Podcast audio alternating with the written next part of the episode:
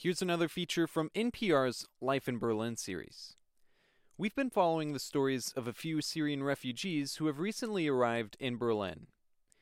Here's reporter Daniel Guillemette on the conclusion of the series. I recently visited Rami at his hotel out east in Friedrichshagen to find out what he's been up to in the last few weeks. A lot of people feel depressed, so I fill my day with uh, with something okay. Rami's residence permit doesn't allow him to work, so he's been filling up his days by studying German, going on long walks, and basically just trying to spend as little money as possible. Uh, I quit smoking, by the way, and that's a good thing. Just to save stop, money. stop. Yeah, absolutely. I don't have money for anything else, only for food. One thing he likes to do that doesn't cost him any money is dream about Syria.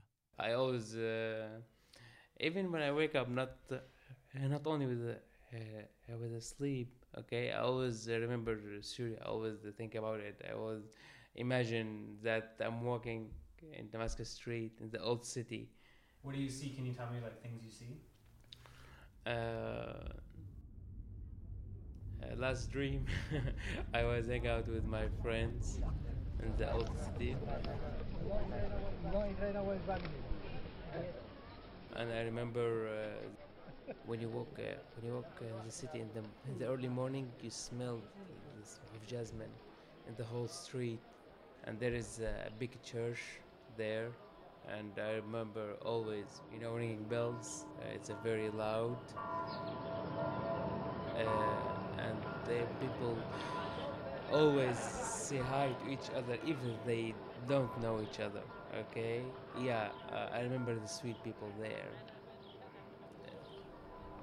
It's a, believe me, it's a.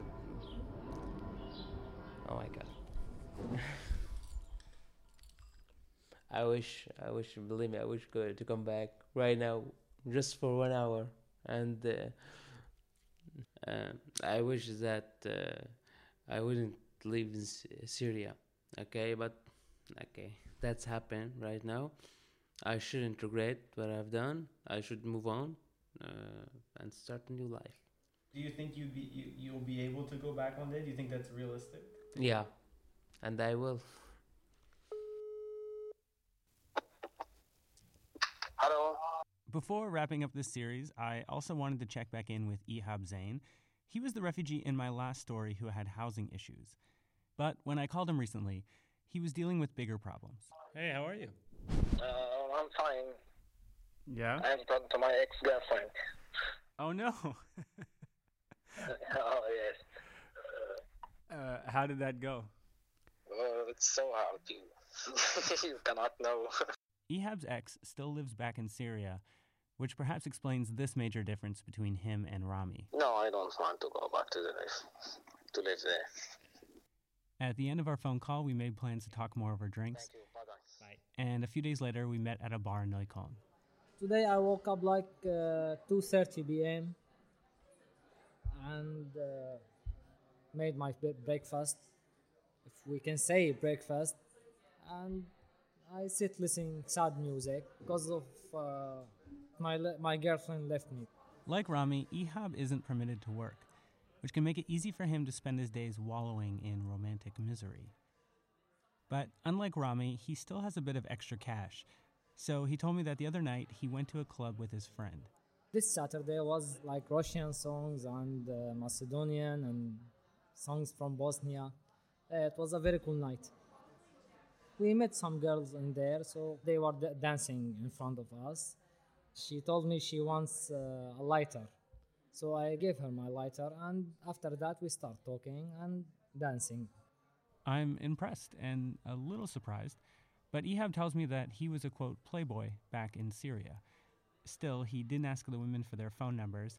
He says he's not quite ready to date again. So maybe they have a different definition of playboy where he's from. Yes, I want to tell you about something. After I uh, get out from the club, I was uh, sitting in the train station. So there was a German man sitting near me. He looked at us and he said, "Where are you from?" We said, "We are from Syria." So he took 10 euros and gave it to my friend. So I was shocked. Why is he doing this? So he stand up and walked and he returned and he told me i know what you've been through or what is your situation and the way you are living but uh, the german people is nice people we've been good with you so you you be good with us actually i almost cried was very emotional he is uh, so upset i think i'm good with you be good with me who knows how good Ehab or his friend or Rami will end up being for Germany, and how you can even measure the results. But like me and you, they're here now, dancing in nightclubs, going for walks, stressing about money and love and what to do next. For NPR Berlin, I'm Daniel Guillemette.